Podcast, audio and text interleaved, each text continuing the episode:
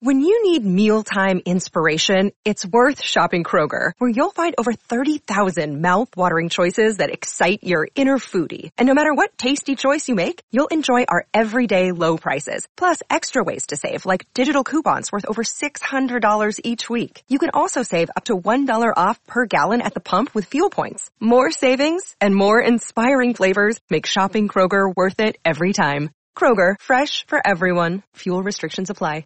This is May 14th, and this is the Bruins Beat on CLNS Media.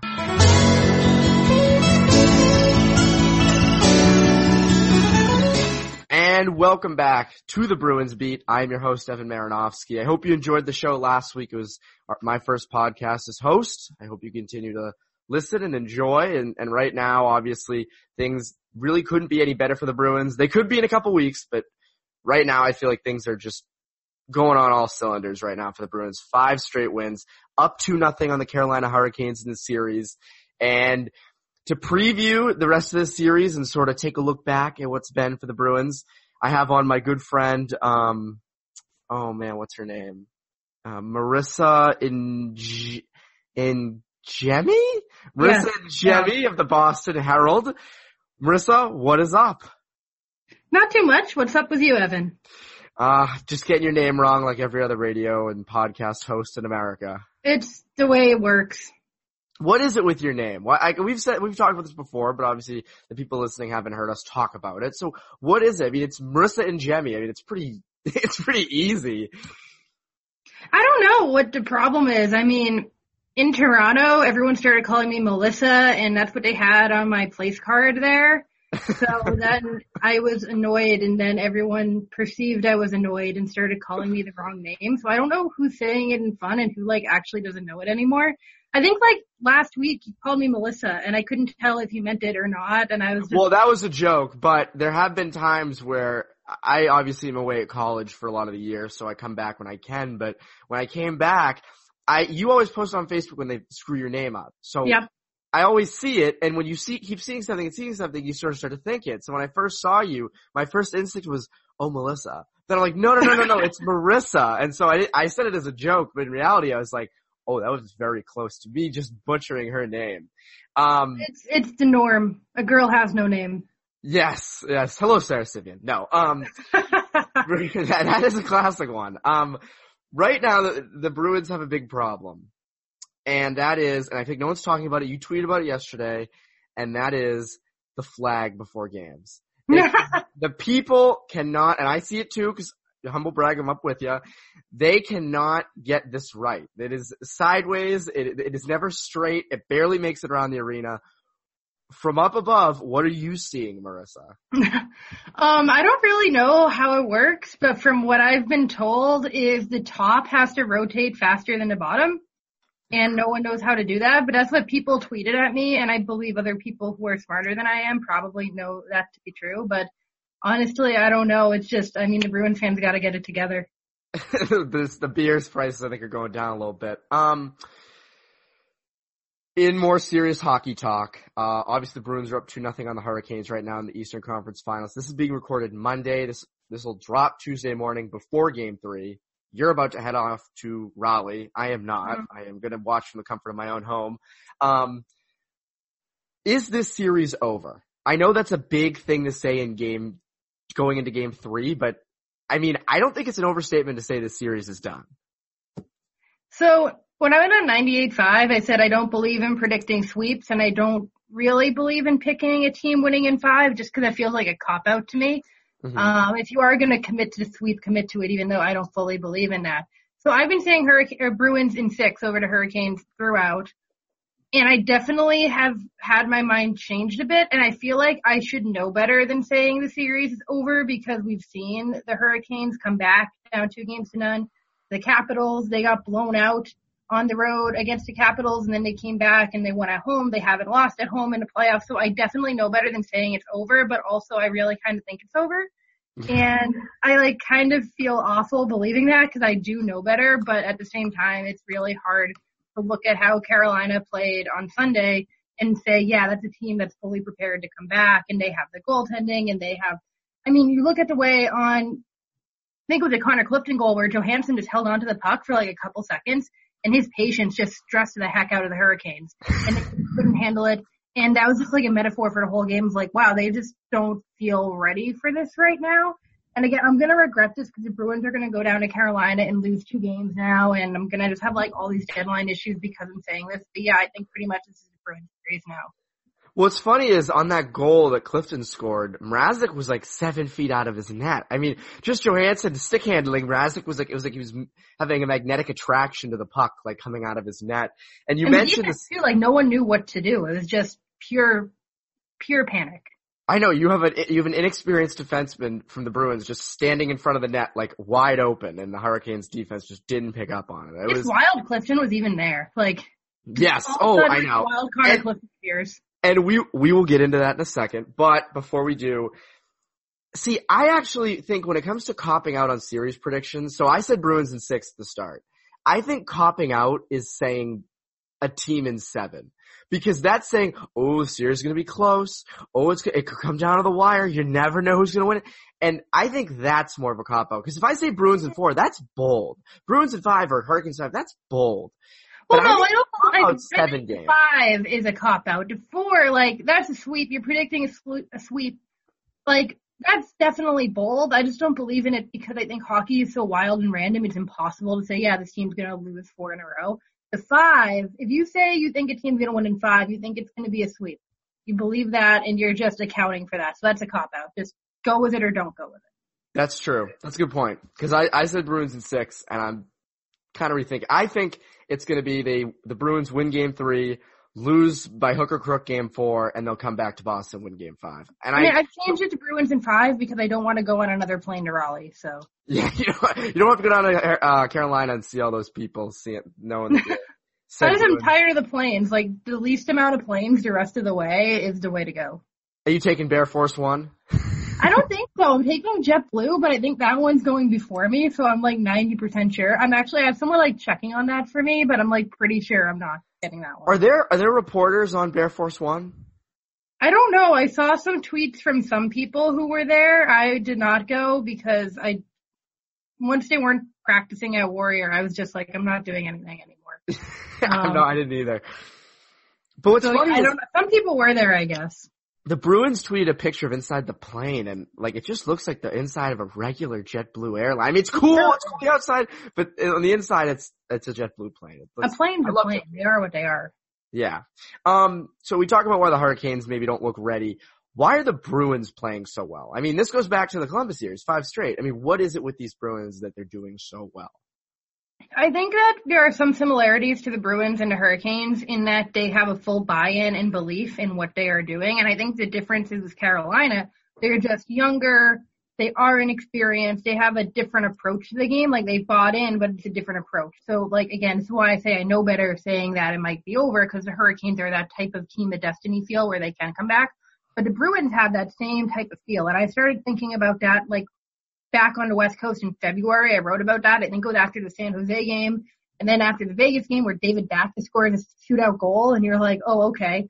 Um, they just have a full belief in what they're doing and they've completely bought in. There's no passengers. When a guy isn't playing well, someone else steps up. In the end, like every guy in the playoffs has had a moment of some sort. 19 different goal scorers. The only guys who haven't are Carlo who has been very good in his role, and Karson Kuhlman, who hasn't played that much, and when he's been in, has like done his job. And I believe he has like an assist in there too, so he still has like some production.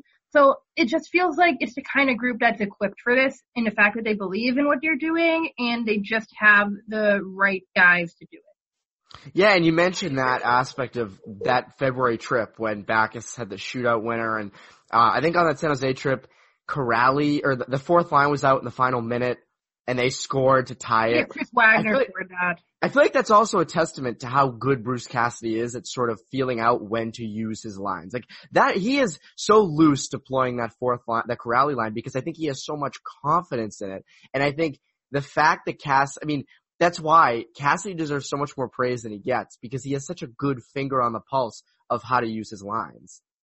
It's kind of silly that he's not a Jack Adams finalist um, I think he's done such a great job this year. You look at too like all the criticism he got for switching the lines around and now all of a sudden they're sticking. Like that's going against his instincts, but it's worked, so he's sticking with it. So, and I actually think too, like the lines being moved around so much created chemistry in random places too. So like you yeah. see that on power play and a penalty kill and like you have Clifton going up with Chara on the top defense pairing with McAvoy out and like they just built a culture where they're able to do that. And I think, I mean, yeah, I think Cassidy's done an amazing job this year to be completely honest. Um, the mixing and matching has worked. It feels like he's pulled the, the right lever or whatever the expression is, pressed the right buttons every single time. Like who would have thought that David Backes with Krejci and DeBrusk would make any sense at all? And it's worked out perfectly. He's kept Pastrnak up with the top line. He like, even when Pastrnak had some of his struggles, he still believed in him and took him off to power play for like, or the first power play for like a minute and then put him right back on. Um, yeah, everything he's done has been right. And I think that's because he has a really good feel for this team. He was in Providence for so long. He saw these guys come up. He knows their tendencies and I don't know. Yeah, he's done a great job. And you're right. I don't think he does get enough credit because he definitely should have been a coach of the year finalist and is not. Yeah, that they love the coach who the, the, the voters love the coach who comes up and you know like Barry Trotz helps a team that wasn't supposed to be anything, and then they have Jon Cooper in there as well with the Lightning who just are like a stack. I mean, my, this uh Bose speaker could coach that Lightning team and still almost as many points. Um, but yeah, but you meant Jon Cooper played lacrosse. Oh, oh, weird. Here comes lacrosse. I love this. Did Jon Cooper really play lacrosse? Yeah, at Hofstra. I actually wrote about it like two years ago for Lacrosse Magazine. there we go. Super awesome guy about it. Yeah. Wow. Okay. Um. Yeah. I I wish we could do a hockey players who used to play lacrosse podcast. That'd be you'd, you'd be my guest every week. Um, All six of my Twitter followers who care would listen. Yes. Oh my goodness. Yes. Um. But you mentioned Connor Clifton, and I want to start a weekly segment. You'll be the first person to do it. Appreciating Cliffy hockey. Because yesterday, Torey Krug said it. He said, we call it, I don't know if he's ever, if they've ever like called it that before. Maybe they have. You would know. You've been there every day. But Torey Krug, I, I, humble brag, I asked him, I said, what is with Con- this Connor Clifton? And he's like, oh, we call Cliffy hockey. And it really is something special. I mean, this kid's been in the league now for a couple months, straight out of Providence. Goes, I mean, the, the offensive poise he's showing in these playoffs, um, just to rush the puck as much as he is, to get in the offense. I mean, there was a, in game one, or even in the Columbus series, just, you know, cycling the puck so well, getting it out to the, to the front of the net.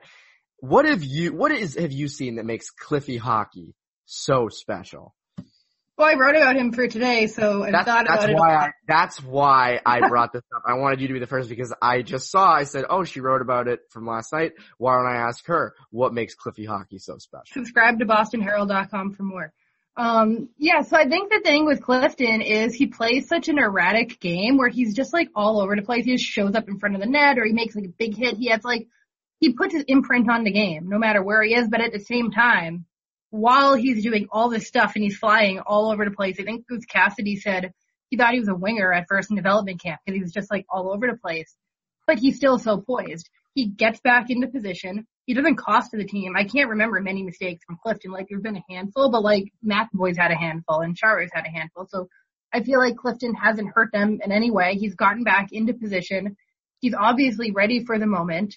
Um, his poise, yeah, that's what really has made a difference for him because there's a lot of like high motor energy guys coming up from Providence or the minors who can have that energy, but they could also cost you because they just aren't ready for that position. But Clifton obviously has been.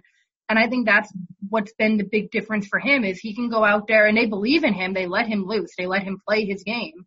But at the same time, he's, he's one of the guys who buys into the system too. He goes back. He plays the game the way they want him to play it at the same time. So I think that the belief in him and again, just his poise is what's put him in a position to succeed right now. What's, what I found really interesting what Cassidy said after game two was, a guy like Clifton, they like him more than someone coming up who's maybe a little more hesitant because mm-hmm. it's easier to kind of pull a guy back than to sort of force him to do things he's not accustomed to do. I thought that was a really interesting uh, point from him because it's it, it's true. I mean, you know, sometimes you maybe think that, oh, a guy that has that much energy who, I mean, Cassie thought was a winger, you'd think maybe would make more mistakes than make better plays, but it's sort of been the opposite for him. Um, one thing that Clifton scoring last, uh, scoring game two highlighted was, and we've sort of touched on, but we'll kind of get back to, the depth scoring on the Bruins. I mean, my God, 19 players ties a franchise record. I mean, Steven freaking Kampfer had a goal in game one. He scored the first goal of the series. I mean, so what have you seen from the depth? And just, I mean, I know the answer, but how important is the depth they're getting right now? Well, they've all had to step in at various points this year because everyone except for Krejci has been out for a period of time. So everyone who's in a role they're in now has had to be in a bigger role at some point earlier in the year. So it doesn't feel like it's too much pressure for them at all. Like Kuraly was out for a bit, then he came back and he played really well. When he came back, Wagner's been in and out of the lineup, even into playoffs. Now with Chari's out. Nordstrom, I think Nordstrom's having like the playoffs of his life. He's done so many good things and he hasn't been on the score sheet too much. He was in game seven against Toronto, but he just does so much on the penalty kill. He cycles the puck out well. He's just good at moving the puck around and away from danger. He's good defensively. And all those guys, they've had to play in elevated roles. There was a stretch where Bergeron and Chara were out at like the same time. And Marchand missed time at various points. And Pastrnak was, or I think Marchand missed like three games or whatever. I forget how many, but he did miss a few games. Pastrnak was out for a long period of time, obviously. DeBrusk went through a huge scoring slump and everyone else had to step up. And then he it came together again for him. But all of these guys at various points, they've had to step up. Even the defense, like early in the year, the defense wasn't doing much in terms of scoring, and they really had to turn it around because Bruce Cassidy likes his offense, especially the power play too, to start from the blue line in. And Torey Krug started playing better after he was hurt to start the year. Then he got hurt a couple more times and he's been fine since. But they just have guys, like I said, who have been in bigger roles with this team. So they just this isn't anything new for them. They know they have to step up and they're just well equipped for it. What's funny is I think what highlights that is the fact that they have all these nicknames for these guys at the bottom. The bottom six of you mayor, you're the mayor of Walpole. Everyone's mayor a mayor. Everyone's a mayor. So whatever town you're from in Massachusetts, you're a mayor from. So you have the mayor of Walpole, now the mayor of Charlestown with Matt Grzelcyk. You have Cliffy hockey. You have all these nicknames. Are the Bruins just like a glorified TV show at this point? Isn't it uh Peaky Blinders? I think right. Is that the name yeah. of the show? Mm-hmm. They, I thought uh, they were going after Winter Classic. I thought they were going for um. Oh, what's the name of the show on HBO? Um, Sopranos. No, not Sopranos. I I know it, and I'm forget. Oh, Boardwalk Empire. Oh, Boardwalk Empire. I thought that was the vibe they were going for. And someone was like, "No, it's Peaky Blinders." I'm like, "I don't know," and he's like, "Oh, it's the same thing basically." So it's fu- it's funny. My old roommate watched Peaky Blinders when it came out, and he was obsessed with. it. He's like, "Dude, you gotta watch it." And I was like, eh, I don't know. I don't really know much about it. I haven't heard anybody talk about it. And then the Bruins start doing the Peaky Blinders thing, and then it just blows up. Everybody's talking about Peaky Blinders. I feel like I I'm missing, a, just like how I don't watch Game of Thrones. I feel like I'm missing another. Oh, so you don't even know. You don't even understand this hat I'm wearing right now, then. No, I, th- I, your camera's, the quality's a little low. I thought it was a Red Sox hat until I looked close enough and then I was like, I don't know what it is. I don't really care. But is it really Game of Thrones? Yeah, it's Team Targaryen.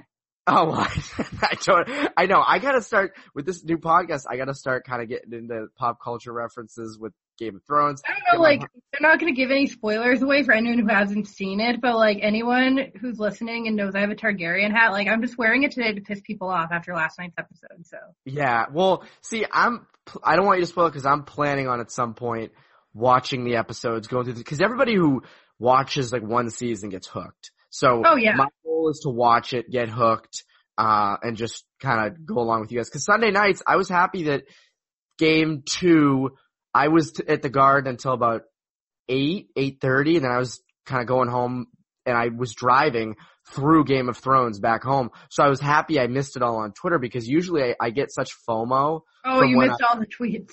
Yeah, so I get fear of missing out. I get really bad FOMO when I'm not like when I see all the tweets. I'm like, I don't understand what any of this means. Um, so yeah, that's sort of my take on Game of Thrones. It's, it's making me get FOMO right now. Um, but we talk about all this fun surrounding the team, all the nicknames, you know, whether or not they're going to win this series quite soon. It feels like, and maybe I'm jinxing it, feels like a Stanley Cup team. They definitely do. They do. They feel like one, but so do the Sharks. Um, and so potentially do the Blues. And you look at the path the Hurricanes have taken. Like I said, they have that team of destiny feel too. So we're in the conference finals. There's only four teams left. One of the four are going to win it. Um, all, like I said, I wrote back in February about how this team has had that feel to them, the way they've bought in. But, um, again, it's not going to be easy in Carolina by any means, and I hope that. And I mean, even for me too, because I'm starting to like lean towards, like I said, oh, the Bruins have this. Um, I hope that the first two games didn't lull everyone to sleep of like, yeah, the Hurricanes are actually pretty good. Like, I forget, I, I think it was DeBrusk said like they didn't get here by accident. Like, there's a reason the Hurricanes are here. They're a good team. I think the difference with the Hurricanes this time though is so Columbus had their challenges, Toronto had their challenges, and Carolina has their challenges too. The difference is they have beatable goaltending, where Anderson and Bobrovsky were really tough for the Bruins. They haven't really had to work too much to quote unquote dent Peter Mrazek. But that's a big difference. Oh my god, the day that everyone was saying dent in Columbus, I was like losing my mind. I refused to say it, refused to, I was like, I don't want to hear this word anymore. I'm so tired. uh, but now that no one said it for a while, I'm allowed to say it. You can But say it again. yeah, I mean, the Bruin, they definitely have the feel of a team that can go all the way. But again, the other three teams are there for a reason too. It's not an accident. So it would be a mistake on everyone's part to just completely overlook that. Yeah, Rask said it yesterday or in game after game two. I, I can't say yesterday because people are if they're listening after Tuesday, they're gonna think what's he talking about. I don't know what Uh, day of the week it is, so it's Yeah, we said that yesterday. I have no idea. I think it's a, it's Monday. I only know that because it says it on my laptop. But what's funny is Rask said the same thing after game two. He was like, they're here for a reason. Like they're a good team. Um, I think the difference is, uh, one thing is the way the lines match up. I mean, the Bruins have the advantage in every, in my opinion, they have the advantage in every single matchup. And the set, then the Krejci and Coyle lines are exposing the third and fourth lines from Carolina. Um, and the fact, and we say, we kind of touched on this earlier, the fact that Cassidy can deploy the Kuraly line against top lines, he's doing that against the Staal line right now, and it's killing it. Lines, lines, lines, lines, lines, more lines, I know, but still, it, it, it, it's to prove a point, and it's the Cassidy's, as I've said before, is pretty good. Um, but I want to ask you one more time. Do you think the Bruins, are you in a position, do you want to make a Stanley Cup pick right now? no, I really don't. Do it. What, who do you think? Who do you think's gonna win the Stanley Cup? Come on. Uh, well, before the year, I said Tampa over Winnipeg, so anything I say doesn't matter. Same with Um, mine. based on the four teams left in that the series have already begun, so we have like a template a bit. If I had to pick, I'd say Bruins and Sharks. I agree. Um, and I take the Bruins just because they have home ice, but like that doesn't mean anything because I took Tampa and Calgary and Winnipeg in their series, so whatever. None of it matters. We're all gonna die. We we all gonna die, and we and one thing's inevitable is that we're terrible at predictions. Predictions tend not to work out so well. Predictions Uh, are just a way to like make everyone get mad at each other and be like, "I told you so," and you're wrong, and like none of us know anything. Yes, I I said the other day, right before game one, I actually was inspired by your tweet. You, I never tweeted out a That's never good. I I never. Well, I know, right? I tweeted out. Uh, I never tweeted out my series prediction for Bruins Hurricanes, and it was probably like t- ten minutes before puck drop, and I saw you tweet like Bruins and six or whatever, and I was like, oh shoot, like I got to do my series predictions, and I did it, and someone immediately like at old takes exposed under my thing. I'm like, come, come on, first of all, not that important. Second off, a lot of other people are saying Bruins in six. I might be wrong, but so is everybody else. So who gives it? Who cares? I only tweeted it like so. I got the first two series right. I said Bruins in seven over Toronto and in six over Columbus.